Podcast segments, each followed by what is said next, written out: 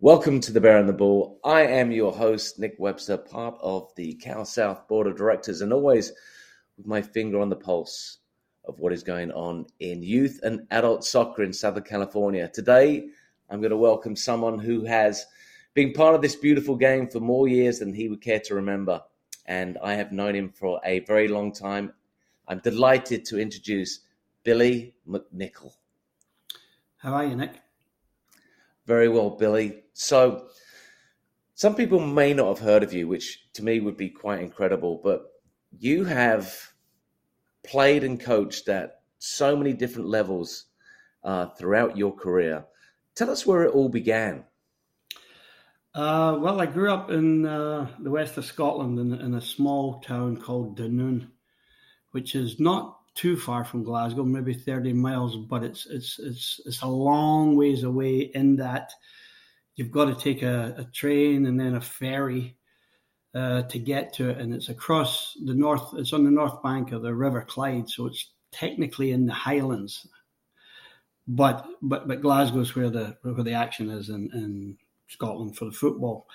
But I, I grew up in that little little town of maybe eight thousand, and uh, you know the usual story: no traffic lights, no no, no money in post-war Britain. So you all uh, played football. All the kids in the housing scheme played football, and and the the lucky ones were, were, were taken across the water, literally taken across the, the Clyde to go to uh, one of the bigger clubs. If you're if you're so lucky.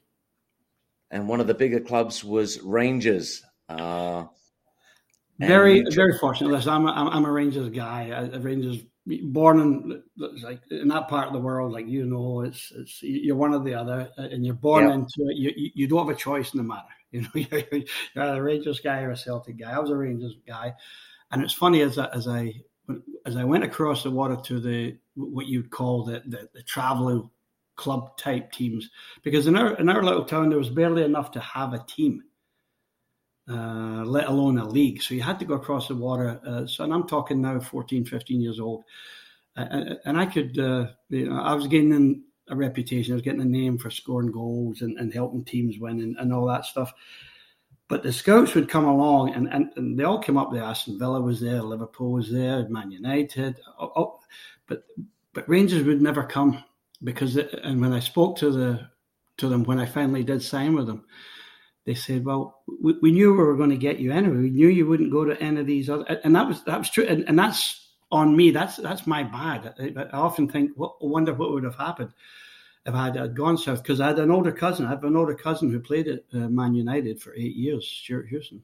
You know, and and and and it's different down south. But if if you grew up in my street, in that part of Scotland, um, if, if you'd if you'd even the outside chance to play for Rangers, you waited for that chance because that's that that carries you on to this day. When I go back to my wee town and walk in the pub, you know, the, the, your pints waiting on you as you get in the door because you you wore the blue, you know. So it's uh, Billy. Talk, talk to me a little bit about the youth system at Rangers. Then, what was what was the training like? What was the mentorship like? Because I, I think um, many people in America don't understand just how cutthroat and cold blooded the system is back uh, back in, in, in the UK. Yeah, you know, it, it, the, the, the saying over there is if you're uh, if you're good enough, you're old enough.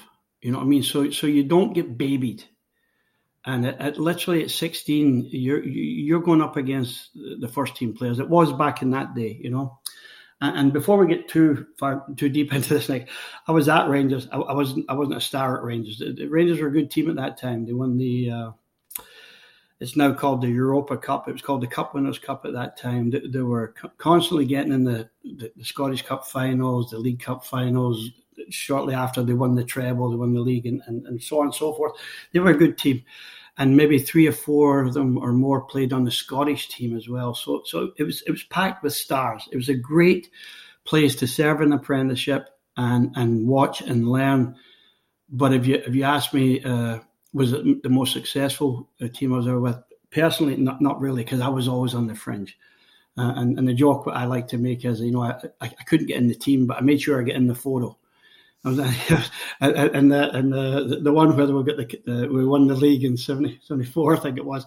For some reason, the cameraman stopped at me and took the photo with us holding the cup. So I'm in the poster for that year. So so be it. But but but you you won't you'll be hard pressed to find any highlight films of me with that team. But but the, the actual training was great. It was it was no quarter asked or given. We, we had a legendary coach at that time called Jock Wallace, and, and he literally was a an ex commando.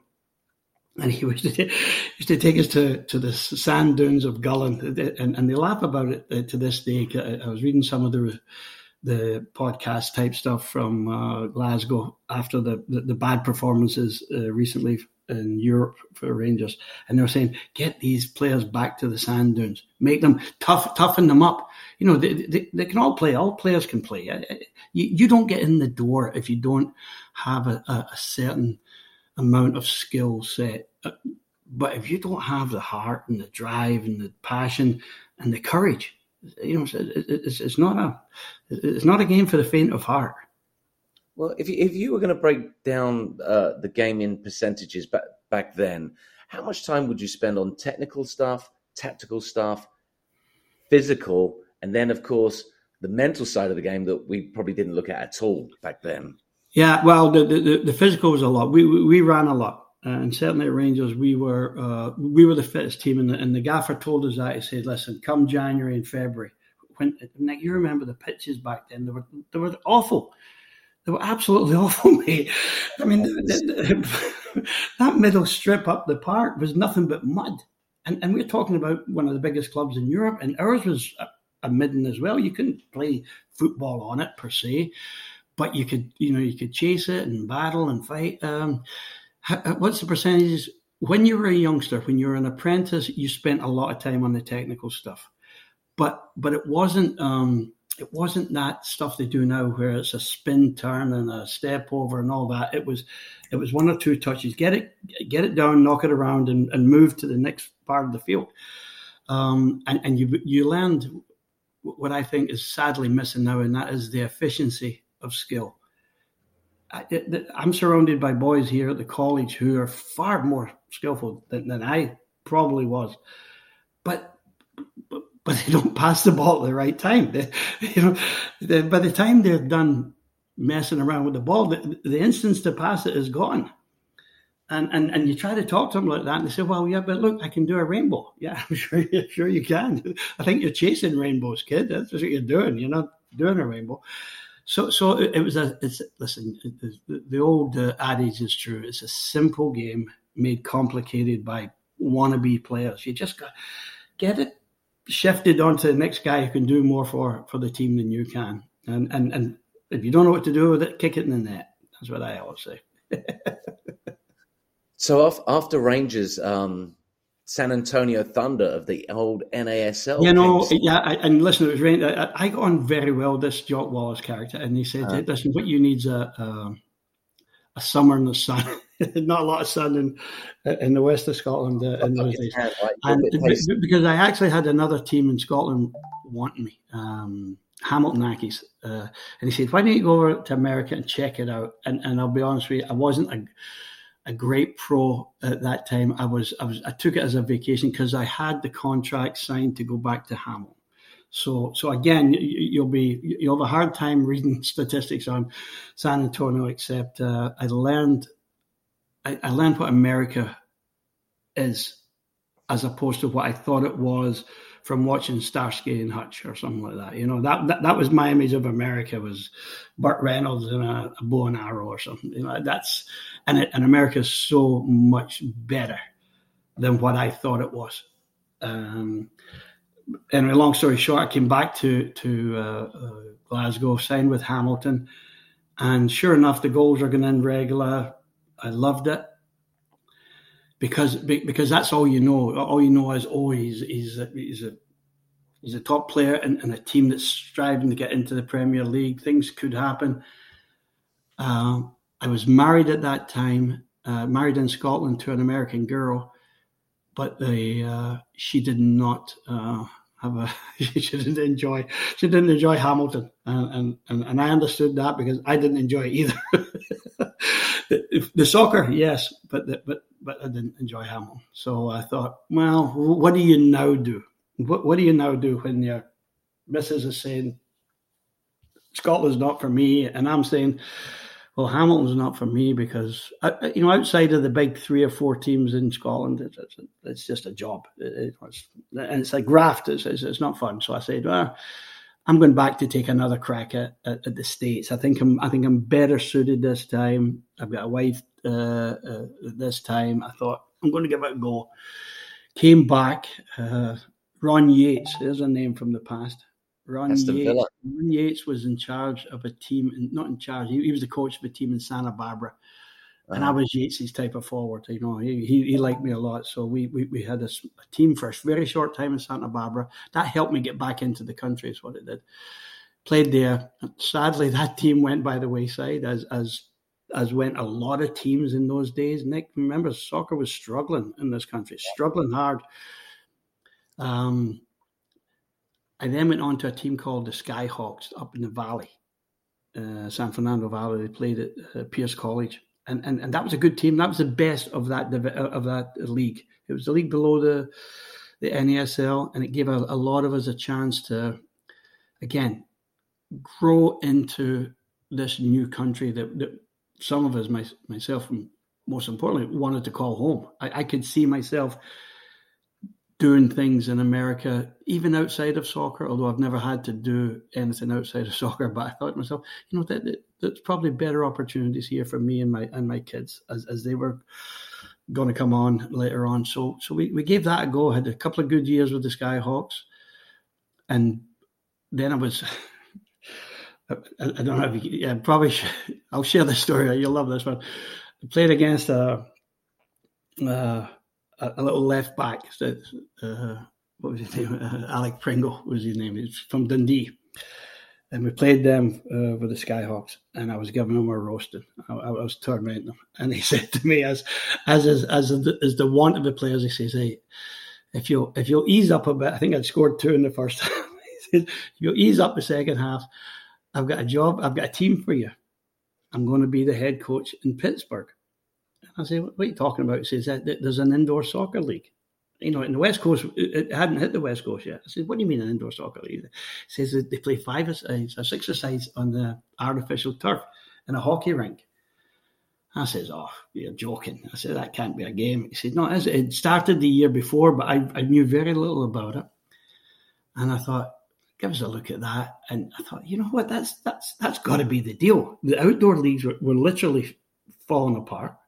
NASL and the ASL, they, they were on their last legs. The, this new league uh, was throwing a bunch of money at you.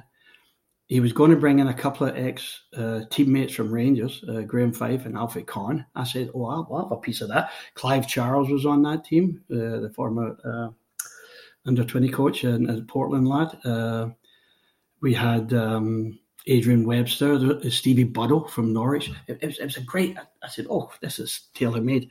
The season went from October to April. Nick, I said, "Oh, I, this is this is as good as it gets," because somebody like me could fit into the indoor game. You know, the big centre halves, no chance. you know, the the the Peter Crouches of the world, no chance in that late that game. But you know, if you if you were quick, if you could, if you didn't mind taking a bump or two, and you could and you could find the net, indoor soccer was it was a fun game. It was like. Uh, it's like rock and roll is to music as opposed to classical music for the outdoor game. It's just bang, bang, bang, bang, bang. bang. Scores were you know thirteen to ten. Defense is on top. That type of game. Um, but but we loved that, and and probably what that did more than anything, when you come back to and in those days we were living in Utah at the time. My wife and I had a, a place in Utah. You come back and you say, well, what do you do with the summer? Your summers were off well, what do you do in summers, Nick? You do summer soccer camps, and you get a sense of managing kids, coaching kids, and then you could share with those kids what you got overseas. not what was the, the, the, the American soccer camp. But say, hey, you, you really want to learn soccer? Here's what you do. We got a bunch of us, and we play every day. And I'm I'm still young and fit, relatively young and fit, fit late twenties, and you play with them, and you and you nutmeg them, and you do the stuff like old all the old, old ex pros did with me. And I thought, yeah, this, this is fun. It's the way you learn as well. It's not just putting down cones and shouting out cliches. It's it's learn by doing, and uh, and that gave me a foothold way before all, all my uh, teammates and stuff into the coaching. Um, so you became the director of coaching for the Utah Youth Soccer Association. Only because, only because they, they, they were quite um, they, you know, they, they had the foresight to see see what was happening, and three states hired full time coaches. Um, Jimmy Conway at Portland uh, in Oregon, sorry, Bobby Howe in Seattle, and me in Utah. We were the first three full time coaches, and full time is is actually. Uh, I'm dressing it up a bit here, Nick. You know, it was it was uh, it was beans and toast type of money. It wasn't like, but but it, that's all you had to do. You had one job, ignite the soccer in Utah, and and so for years, I think I lasted eight years. I was uh, I would go to the elementary schools and literally do the Pied Piper thing, juggle the ball in the playground, you know, challenge the kids to who who can chip it into the basketball net first or stuff like that. Signed up, and before long, uh, uh, this is one of my proudest accomplishments. Utah was the n- number one, may still be the number one in uh, participation per capita in the country. And I, will definitely put my hand up and say, yeah, I'm a big part of that because I know I was away from home every, every day saying I've got to get, because to me, it was all about getting as many people playing as possible, regardless of the ability. The ability will come from from playing against each other, and then um, and then the kids saying how far do they want to go, as opposed to some ego-driven coach who's saying I'm all about this and I'm all about that. You know, so so, so that got me in the door. That got me in the door, Nick. I could, yeah. took my licenses early. Took my licenses early, um, probably because in the indoor game, my last move, uh, if I can call it that, was uh, I was sold to uh, San Jose, and I went out there, and that, that's where I wrapped it up. It, it, ended uglier than I wanted it to be. There was a little disagreement between myself uh, and the management and my agent, and they they, they basically held my rights and, and I said, well, I'll just go into coaching earlier then. Rather than wait until late 30s, I get into early 30s. And again, I, I, think I think I might have been at that time like the youngest A license in the country. Wow. Yeah. So you, you obviously you, you have a love of love of playing. When did the love of coaching start happening? You know, what what was what do you think the, was the catalyst? And did you have any mentors to help you along the way, or were you kind of like self taught? a lot self-taught, but but Nick, every one of us brings a little bit of the guys that that helped us along the way. I can still hear me saying phrases that were shouted to me at Rangers at 16 years old, you know, but probably the best piece of advice I've ever get, been given, and I pass it on to every kid I ever see pass the ball when you can, not when you have to. That was, it, it, it I, can't. It was like a revelation because because people take too long to share the ball. You know, um, so so you learn by doing, of course. And, and it's funny because I get into coaching, like I say earlier, I still playing. Um, I came back in the spring and, and I went down to see the local high school. I think the I think the wife kicked me out of the house that day. I was, she says, away, away, find something to do. Down I goes to the local high school. I says, listen, uh, I, I live just up the road. We'd like some help. And the guy was great. I'll never forget him. His name was Kevin Rigby. He says to me, I'd love help. He says, I don't know what I'm doing. he said, I don't do I took this position so I'm less likely to get fired. He was a history teacher. He was a history teacher. So I said, I said, really? He said, yeah, you run, you do it all, run it all. So I got into this high school. And here I am trying to be Pep Guardiola or whoever it was back then, giving it all this, that, and the next thing. And it's amazing what you can do at the high school level. I'm a huge fan of, of high school sports because you get them every day. You get them every day. And I remember going in to the principal, it was a lady principal, I forget her name at this point, but we went in and I said, listen, it's okay, we play our games on the uh, the football field, American football field. Now in, in Utah, uh, boys high school soccer is played in the spring. So there was no real conflict with it. But the football coach furious at me mad. This is his field. And she, this was her way of getting back at him. She said, go on, put him on there. Nick, by the end of the, the, the end of my run there, Uh, we'd won five championships in six years. We won four on the bounce. And the last crowd, I'm not, I'm not making up, it was probably 10,000 people would come to it. I would make it a Friday night lights thing because we had on the stadium and we had floodlights. And people would come from all over. At the end, they were coming to watch us lose, hopefully watch us lose, but we didn't. We were on this roll. And we were on this roll because four or five years earlier, I'd had this group of kids in my neighborhood that I would go out and while I was still fit and playing, I would go out and play with them. So they were, they were way ahead of the rest of the kids that had coaches with clipboards shouting at them. I'm just putting the kids out there saying, go ahead, you'll beat these guys, no bother. Well, one of the great things about coaching, Nick, as you know, is if, if you win things, people people take notice and people start to give you money for doing the very thing you would have done for nothing anyway. I said, "Oh, really? I'm going to get paid? Yeah, I'll move on." So you move on to the next level and the next level, and, and then the next level there was the director of coaching uh, for Utah, and that quickly uh, moved me up into the ranks of what they call the the regional staff or the ODPs and all that sort of stuff. And, and I worked my way in there, and, and same thing, you, you get the rights to select a team, and and that team ultimately gets tested at some point. Well, if your team does well, oh, this guy must know what he's talking about. Up you go, up you go, up you go, and and and and all of that was a lot of fun.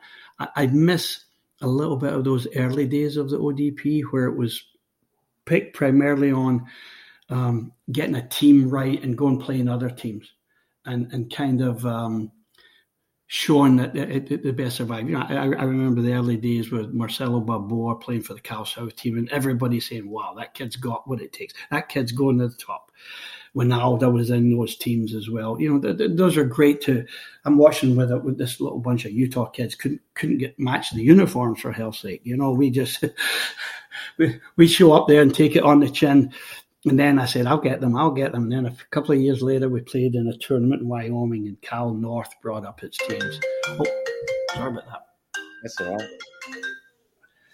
Um, that was the that was my other gaffer still, I still, I still work for people, Nick. Uh, and we played Cal North. Oh, we gave him a spanking, gave him a right doing with that same that same group of kids. It was my my little club team that had gone into the high school. Uh, maybe eight or nine of them all played uh, on the, the, state team. And in fact, that the three of them went on. The goalkeeper, the center mid, and the center forward, key positions, played for the Region Four team.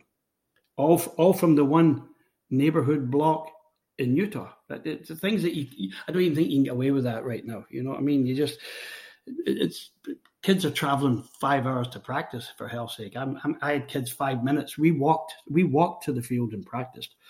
So, so, so doing those type of things, again, give you great satisfaction.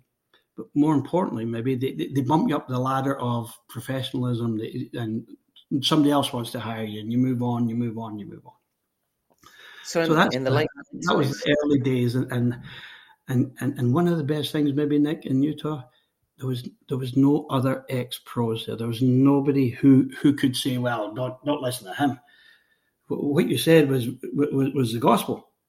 People were just saying, "Okay, he must know what he's talking about," and and and I think if you're given a chance and you get it wrong, you have to be bold enough to say, I, I, really don't know what I'm doing here. But if you get it right, you've every you've every right then to say, hey, this is what works for me. You can try that or not try it, but this is what's this is the, the pathway I've taken, and and uh, and it's nothing more than just good old fashioned get out there and rehearse and practice what you think you is going to occur in the game. There's no magic solution here, you know. But everyone's everyone's looking for a you know, a system or a tactic. Is that no, no, no? It's all it always has been get the right players in the field at the right time and let them let them make the coach look good. with this success, the uh, national U.S. soccer comes uh, calling. What was that? What was that like in in terms of step up between going from going from a you know a state program and now all of a sudden you're working with uh, national team players uh, uh, did you did you see a, a, a, vast improvement in their technical and tactical ability, or was it? Yeah, it yeah, oh, yeah. You know, I, I, was very fortunate. You know, Steve Sampson uh, gave me the first the uh, it was under eight what became the under eighteen team. That that team had uh, that was Bocanegra, Cherundolo, and Nicky Rimando, that group. And that was a good team. It was a good team. Um, we then gave that to Mitch Murray to take them on. I think they they went on to either the Olympics or the or the twenties. Steve then said to me, "Listen, you, have obviously got an eye for the for that level player. Why don't you take the 16s?" And and, and that was a lot of fun. That was uh, Landon and DaMarcus, Kyle Beckerman, uh, that group there. But what you're talking about there, in those days, it was uh, you'd gone from from the, the, the kind of rudimentary dorms of the of the Region Four uh, programs to pr- pretty classy stuff. Kids staying in hotels, training at the Olympic Center in Chula Vista. But I remember the one issue I had with with my uh, how do you call? How do I say this without pissing people off with my uh, backroom staff uh, with, with a skinny little kid called DaMarcus Beasley, and and and they they were telling me no, they were telling me no, he didn't he didn't look right to them. He, was, he, he literally was 120 pounds soaking wet. You know, I said I said well, he's the best player in the camp. I said, well, what do you mean I can't pick him? Well, he can't. He, he wasn't good at this test. And I said, well, tell you the test he passed. he passed my eye test. I think he is the guy we build the team around. Landon wasn't in that camp. Landon had gotten injured, but we knew all about him, and we thought, well, if you get a clever kid like Beasley, and um, and pace that Landon had uh, to burn, I said, I, I said, run away. There was also like a, just a little sidebar on that one. I think that was the first uh, national team to have uh, five black kids on the team. Oh wow! Yeah, yeah. There's a kid from Southern Cal, Johnny Davis uh, Delaney. There's a kid called uh, Delaney from I forget what the old Nelson Akwari was on that team. Uh, but they, they, they formed the, the, the, the, backbone of the team. There, there was a centre forward, the centre mid, the centre back, centre half, the left and right half. These five black kids, and, and they were exceptional. They're absolutely exceptional. And I tell you what we did. We, we to wrap up the camp. I, I called up another another uh, Brit here, Derek Armstrong. I said, Derek, I need a game. He said, Who have you got? I said, I've got the the, the 16s. And I think, remember, these boys are 13 years old at this time. he says, uh, he says, Well, just point me to teams. I said, No, we're, we're beating all those teams. He said, Well, I've, I've got a college team. I said, uh, I think it was UCSD at the time. I said, Yeah, bring them in. He said, Billy, they're, they're big man. I said, Bring them in. Uh, I'm not kidding. We beat them, I think we beat them 9 nothing and it, and it wasn't that close. We, we, we absolutely. And I remember Derek said, "Holy shit, look at this team." I, I, went to the I went to the USYSA meeting. I guess this this is probably where you rub the administrators the wrong way because you don't have a kid from Central, wherever. You know, they they, they wanted fair and balanced teams. I said, "No, just give me the best players and we'll be fine." And they said, "How do you think you'll do?" I said, "I think this team will win the World Cup." And, and they ended up taking third place, I think, with Johnny Johnny Ellinger took them over to New Zealand, and, and that, that team took third place. A good bunch of boys. That that that was a team that also core of them was in Korea for 2002. Remember yeah. that World Cup? That Scottish referee denied us going forward. He never called that handball against Germany. Yeah, he must have known. Must have known you were involved. Must have been a Celtic fan. Hey, Billy. yeah. So you know, I mean, in, incredible experiences at, the youth and mm-hmm. the international professional levels. So, how, how, did the how did the college stuff start happening for you? Well, you know what, I, I in 2014, uh, I, I, I, tell there's a little pathos coming in here now, Nick. Um, I've been in the LA Times front page a couple of times. One was uh, was Galaxy surrounding that stuff there. I won the, the title in 2005. The other time was in 2014. We had a horrible um, tragedy where the five kids were, were killed in the car wreck in Orange County. And three of them were for, from our club. Uh, at that time, I was running Mission Viejo Soccer Club. Three of them uh, were in the same team, uh, little junior high kids. And it, it, it literally, Nick, it was uh, one of the saddest periods of my life um, dealing with that. Um, uh, just no, I don't even think I'll ever fully recover from that phone call um, coming in. The, the, there was a horrible crash where the where the car went off the freeway and blew up, basically burned up. Um, and it was it was almost two weeks of mourning down there and having to go to the families. These these were uh, uh, lower income families, and you had to go. They had nothing. And you're sitting with them, and and uh, uh they, they, could barely speak uh, English. The families and trying to make sure that they had everything they needed to give their their kids a proper send off and, and stuff like that. That that was gut wrenching. Like that that did me in. No sooner had was I getting over it somewhat, uh, and um, Steve had, had, got the job up up here in Cal Poly, and he said, "Right, we want to come on." I said, "You know what? It's something I've never done. I think I'll do that." I say to my brother because I've been over in, in America now at that time forty odd years. I'm a citizen since 1980. I said, listen, uh, I'm going to take on a real job. I'm going to have some boss. Up until then, I, I never had a real, I never had a boss. I was always the head guy of, of whatever. Anyway, I, uh, I said, why don't we meet in Atlantic City just to, as brothers do, and, and I'll go because I won't be able to come back and forward the way that I, I, I once did. And and he he would come to America occasionally, but he didn't love it. So I said, let's meet in Atlantic City. Well, he came off the plane and I could tell something was wrong. He said, "Yeah." He said he he diagnosed with cancer. So I called, I called Steve. God love him. He's he's so patient with me in so many ways. I said, "Listen, um, I'm going to decline the press conference. There was supposed to be a press conference the following week. I said, I'm going to decline it. I'm going to I'm going to go back to Scotland with my brother. I'm going to stay with him for the duration of this." thinking it was going to, I think the doctor told me six months. Well, it ended up in two and a half years. So for two and a half years, you, there's not a lot of stats on me, coach. And if you look at basically from 2015 till 2000, and, yeah, end of 2017, I just I had other other more important things to do, and I'm glad I did that. Uh, and that is that's not easy to sit just sit with somebody and watch them. But coming from that very small uh, town in Scotland, uh, you know, I would have been unable to show my face there if I didn't do that. Uh, so I said, "Well, I'm going back, sitting there, and and, uh, and, and be with my brother during that time." And then as soon as I came back, no idea what I was going to get. I came back, I literally had no idea what I was going to do, except, and let's be honest here, right or wrong, all this, all this um, movement of, of youth clubs, academies, whatever they want to call themselves, all these alphabet soup leagues and stuff that are going on. There's always something you could do. There's always, you know, there's always, it just depends where you want to be and who you want to work with and all that sort of stuff. And then as fate would have it, um, the, the assistant coach that was here had to move on for whatever reason. Steve said, Would you like to give it a go? I said, You know, let me see. Came up on my own dime. I come up for three months. I come up here and, and stayed and looked at it, checked it out, da da da da da. And by July of that year, I said, "Yeah, I'll, I'll give it a go." And that's what got me here. And so now you're part of the Cal Poly, and and really the the, the collegiate program in Cal Poly in, in Southern California is based upon one of the great rivalries in, in college soccer.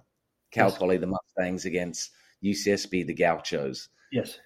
Talk to us a little bit about that because I think that you know for, for many people they look at college sports and and it's basically you know American football and basketball and they they and the general consensus is that you know college soccer doesn't really matter but with these two programs it matters more than and oh. more, more than itself not long after I got here, and, and I'd heard about this, and you see the photographs, you see the videos of, of previous games, and uh, Spanos Stadium on Cal Poly is, is a very narrow stadium. Um, it's a it's a football stadium, basically, American football stadium, and and the fans are literally right there, right beside you there, and I'm talking upwards of twelve thousand fans I think they said at some points they might have had fourteen thousand in there, and, and in that tight stadium, that's a, that that's intense. That's intense. And I've been, I've been around big crowds. You know, Rangers and Celtic is a big crowd,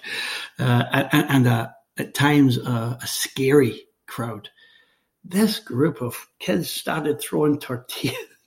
they, have the tradition where they throw tortillas out of the field, not to injure anyone. I think there's a, some sort of um, I don't know put down associated with it somewhere. I don't know. and listen, Santa Barbara does that to us too. I, we played there uh, two weeks ago, and, and they were throwing uh, tortillas on onto the fields at that time as well. I, I, made the comment at that point. I said, "Well, if you're going to throw something that a guy like me would eat, make sure it's a pancake. You know, don't don't be throwing tortillas. Make, make, make a pancake for Shrove Tuesday." That, that, that, humor went over too many people's heads. But but these games and, and the the first the first time I was involved with it as a coach, we actually won. Uh, we won one nothing here at Spanos, and the final whistle, Nick. These kids came over the barriers. The, security couldn't stop them, even if they wanted to. You couldn't stop them. They were on the field. There was maybe five thousand people on the grass with us at the end of the game. Now, your first instincts are to protect the players, protect yourself. These were just stu- students with a with a little too much Kool Aid in their system. they just they were just party animals. It was it was great. It, was, it was it was a carnival as opposed to a, a scary situation. So it's it's great and it's good for the game. It's good for the college game, but it's good for football in general. Good for soccer in general. Yeah. When you look at the growth of college soccer since you you've been involved with it, mm. where where do you see where do you see the the game going in, in terms of style, uh, professionalism, uh, and, uh, and and popularity? The the popularity thing is going to be hard because it's right in the uh, the middle of the football season too, American football season, and that that dominates campuses. Like everything else, if you if you have a winning team, people will come and follow you people like to be associated with winners. So getting teams to win there, I think creating rivalries like like we just discussed w- would be advantageous to it. There is there is a movement right now. I'm sure you're aware of trying to play the a split season, play in the fall and the spring. That, would that would do wonders, not just for, for to get uh, more exposure in a longer period of time, but just to give the players a rest. Like they're playing Wednesday, Friday, and yeah, Champions League does that too. But those those are professional players that don't have to go to class, that don't have to ride buses for seven hours and stuff like that. that so so it's not quite quite uh, the same thing there. But I will say this: the facilities that, that we had on hand there at uh, Poly, better than any USL team that, that, that I've been associated with. Uh, travel looking after them, all of that first first class. So I think there's I think there's a, a benefit to doing it. You know, I, I, think we all understand that the the uh, every league wants its own say in the game, and so the NCAA wants to have its own set of rules. I, I, I get that as much as I don't like some of those rules, but I get I get it. They, that's their rules, there, and their argument to us is that well, they're not preparing kids for the World Cup that's up to the coaches and the players themselves if they want to go to the World Cup. The NCAA is trying to put together conference games that culminate in postseason action and, and hopefully at some point monetize the college soccer games. And and the, I think we all agree that there's, not a ton of that going on right now. Uh, you know, I, I have a, my eldest son's involved with the college soccer. He coaches a, a women's program at Saddleback College it's our job as coaches to make make your program the very best you can make it to attract to attract the fans. You know, if you just go there and dial it in, well, of course nobody's going to go out their way to come and see you, but you always get the mother and the father of the college kid to show up. But can you get that? Can you get the people who are not related to a playing member on the field. Can you get these guys to come and say, this is worth watching? This is exciting. It's entertaining. It's, it's attacking. It's winning. It's, you know what I'm saying? It's, you, you got to make it better than going to the beach or they're just going to keep going to the beach. What, what makes a good college player, Billy? Right now, I would say the, the, if you, if, and I can only speak to the Big West for the most part. You you you need a um, a degree, a high degree of athleticism, and that doesn't mean you're, you're, you're big and strong and fast. If you, you can be small, but you got to be nippy. You, you, you got to be able to get up and down the park. You got to be able to avoid tackles. You got to be able to ride those tackles as well when when you can't avoid them. Um, so, so athleticism, and it's it's a very much a rush rush game because the substitution is pretty much unlimited and constant. So you can't just dictate the pace of the game with possession because the other team doesn't really get tired. They just keep sending on more players. So, so, so if you can't tire them out, there goes that tactic. You know what I mean? So, so understand that. The other thing is just the discipline of, of, of getting good grades that keep you eligible to play. That, that it's a hard, it's a hard shift for the college kid. It's not for everybody.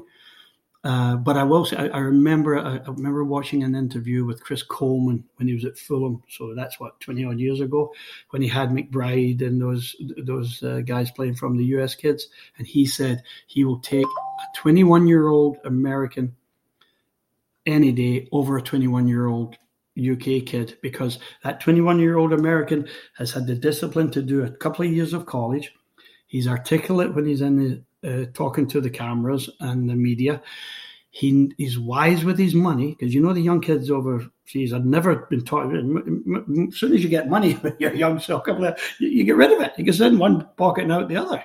They don't even know where they park their cars. These kids. Um, so, so I, I think there is a value to it, Nick. I really, really do. I don't know that four years is for everyone, uh, especially if you want to go on to be a professional player.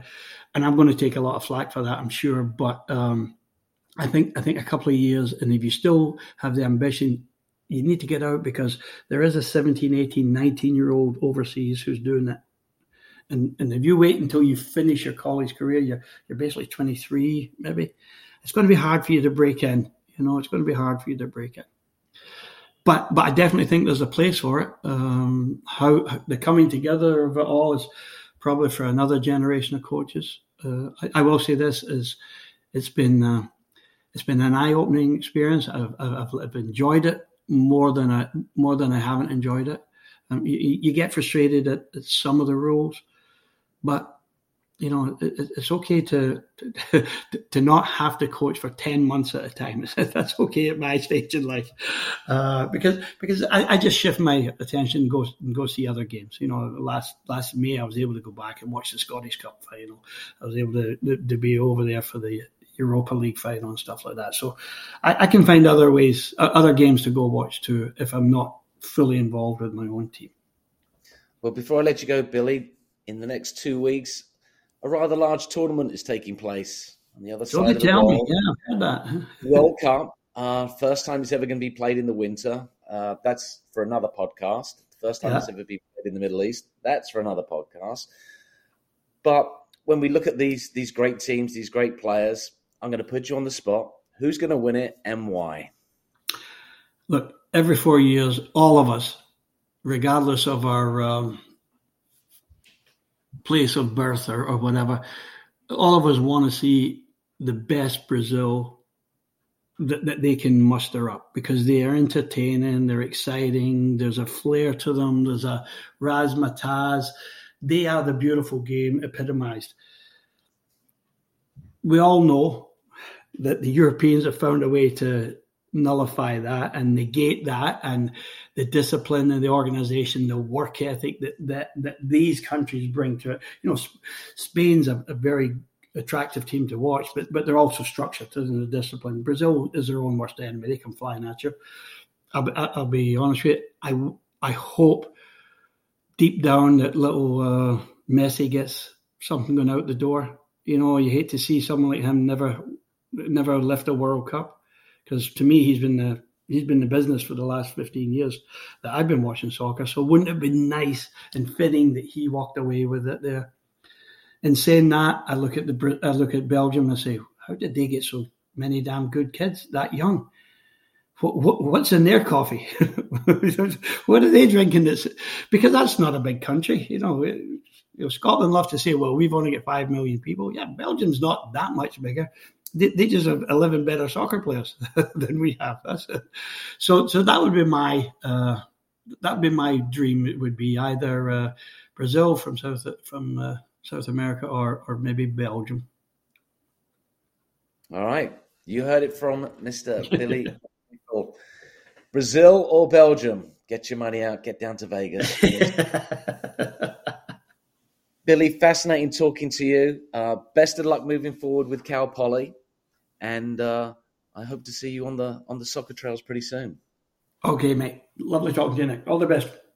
For Billy McNicol, this has been Nick Webster. This is the Bear and the Ball, and always you can find us on Instagram, Facebook, and Twitter. Until then, we'll see you next time.